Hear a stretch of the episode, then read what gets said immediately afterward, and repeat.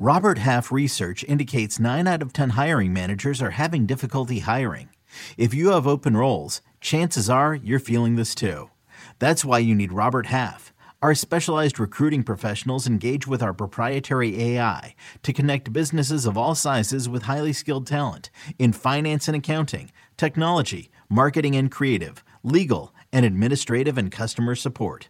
At Robert Half, we know talent. Visit RobertHalf.com today. Continuing to talk rookies here on Fantasy Football Today and 5. Today we're joined by CBS Sports NFL Draft Guru, the best in the business, Ryan Wilson, to break down landing spots for the top wide receiver prospects in the first round of the 2022 NFL Draft. Welcome, everybody. Today is Friday, April 15th, and you're listening to Fantasy Football Today in 5. I'm Jamey Eisenberg. That's Ryan Wilson. Yes, we are still wearing the same clothes from the other FFT in 5 because, as you know, we're recording them on the same day. In any event, today we're talking about some of the wide receivers that Ryan has mocked in his three round draft. I'm going to list the six receivers that he has in the first round, and then Ryan's going to give us his three favorites here. So he's got Atlanta at eight, taking Garrett Wilson from Ohio State. At 13, the Texans taking Drake London from USC. 19, the Saints taking Jameson Williams from Alabama. The Steelers at 20, taking Treylon Burks from Arkansas. 2022, the Packers, yes, they actually take a wide receiver in the first round. They take Chris Olave from Ohio State. And then at 30, the Chiefs take Jahan Dotson from Penn State. So, Ryan, you are the one that put these players in these spots. Your favorite player to City would be which one? I'll actually start at the bottom. I don't love Jahan Dotson at as a first round pick. I'll just mention his name quickly though. But I have him going in the first round. I like him more as a second rounder because he's going to Andy Reid and Patrick Mahomes. So just to put that out there, I think that's a good fit for just about any wide receiver going to Kansas City. But my favorite pick in this, this class is Garrett Wilson uh, going to Atlanta. Atlanta is a dumpster fire offensively. Their best wide receiver is named tight end Kyle Pitts. That tells you how bad they are. They don't have a quarterback uh, who has started a football game since 2019. That's Marcus Mariota. Uh, Garrett Wilson reminds me a lot of Odell Beckham in terms of, of his athleticism, and, and, I think that gives him something on the outside. Uh, to go along with Kyle Pitts and, Marcus Mariota. I, I love him for a lot of reasons. I think he's a top 10 pick. Next, I'll mention Jameson Williams, who have going 19 to the Saints. If Williams hadn't torn his ACL in that championship game against Georgia, the, the national title game. He's probably the first wide receiver taken. Uh, it's sort of funny that he had to transfer from Ohio State to Alabama to get playing time, but he is an absolute burner, and he had a fantastic season up till that that that title game where he got hurt. He'll be ready to go by October, November, and if you can be patient as a coach, that's a lot to ask. He has an opportunity to be a big time player, uh, even as soon as, as late next year. Perhaps he'll be 100 percent in 2023. But again, someone to keep an eye on. And then I'll mention Treylon Burks, who I have going to the Steelers at 20.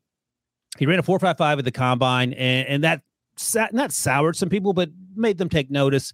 But if you watch him play in the SEC, going up against some of the best cornerbacks in the country, he was dominant each and every week, and he was outrunning guys to the end zone each and every week. And I think in Pittsburgh, what you're getting is a guy that they lost to Kansas City. He's a lot like Juju Smith Schuster. He has a lot of Deebo Samuel in his game. He can line up in the backfield, run into rounds. Uh, he reminds me a little bit of AJ Brown, but not quite that fast. And I think all those things together, if you're a team that likes that physical sort of player, you're going to love Treylon Burks 40 time aside. Uh, it doesn't matter they ran that four five five. So I think the Pittsburgh Steelers make some sense uh, in the new direction they're going with Mr. Trubisky. They have the offensive coordinator Matt Canada, who sort of likes those sort of um, RPO type schemes, and I think Treylon Burks fits that, especially now that James Washington's gone to Dallas. We mentioned Juju to KC, and they have Diontae Johnson, Chase Claypool, and, and not much else behind it.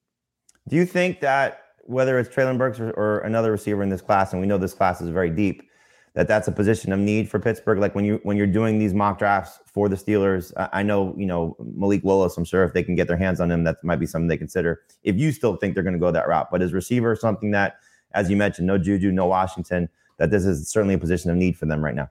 Yeah, and the interesting thing is, Jamie, and you know this well, the Steelers don't have to take a wide receiver in the first round because they've been so good at hitting on these guys in day two and even day three. Antonio Brown was a six round pick. He came out early, and there's some questions about how raw he was going to be, and that those were quickly mitigated when you saw him play. Chase Claypool, second round pick, James Washington, second round pick, Diontae Johnson, third round pick. Emmanuel Sanders going back a little bit was a third rounder. Uh, Mike Wallace was a third rounder. So I think they feel comfortable that if a Malik Willis is there at 20 or they like him enough to trade up a few spots, perhaps they do that. They could go offensive line. That's still a need, especially a tackle. Defensive tackle is a position of need. Uh, cornerback and safety as well. So while they made the playoffs last year somehow, I, I think they have a ton of needs, and, and it may be the case, even though I had them taking Treylon Burks in round one, that they think they could wait until day two or maybe even day three and find some guys that could help them. And it wouldn't surprise me, given that they have the other needs we just talked about. I love a lot of these, uh, not just necessarily the players, but the fact that you have receivers going to the Falcons. Definite need for them.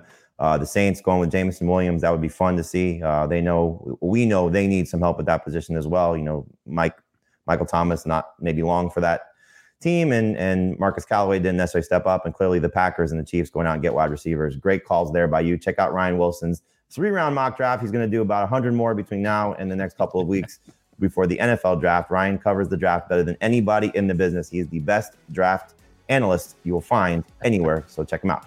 Thanks for listening to Fantasy Football Today in Five, your audio outlet for fantasy news and advice in five minutes or less. If you enjoyed the podcast, please be sure to leave us a five star rating on Apple or Spotify. For Ryan Wilson, I'm Danny Eisenberg. That's FF Today.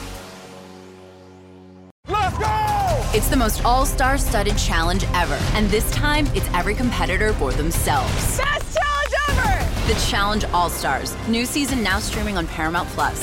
Go to ParamountPlus.com to try it free. Terms apply.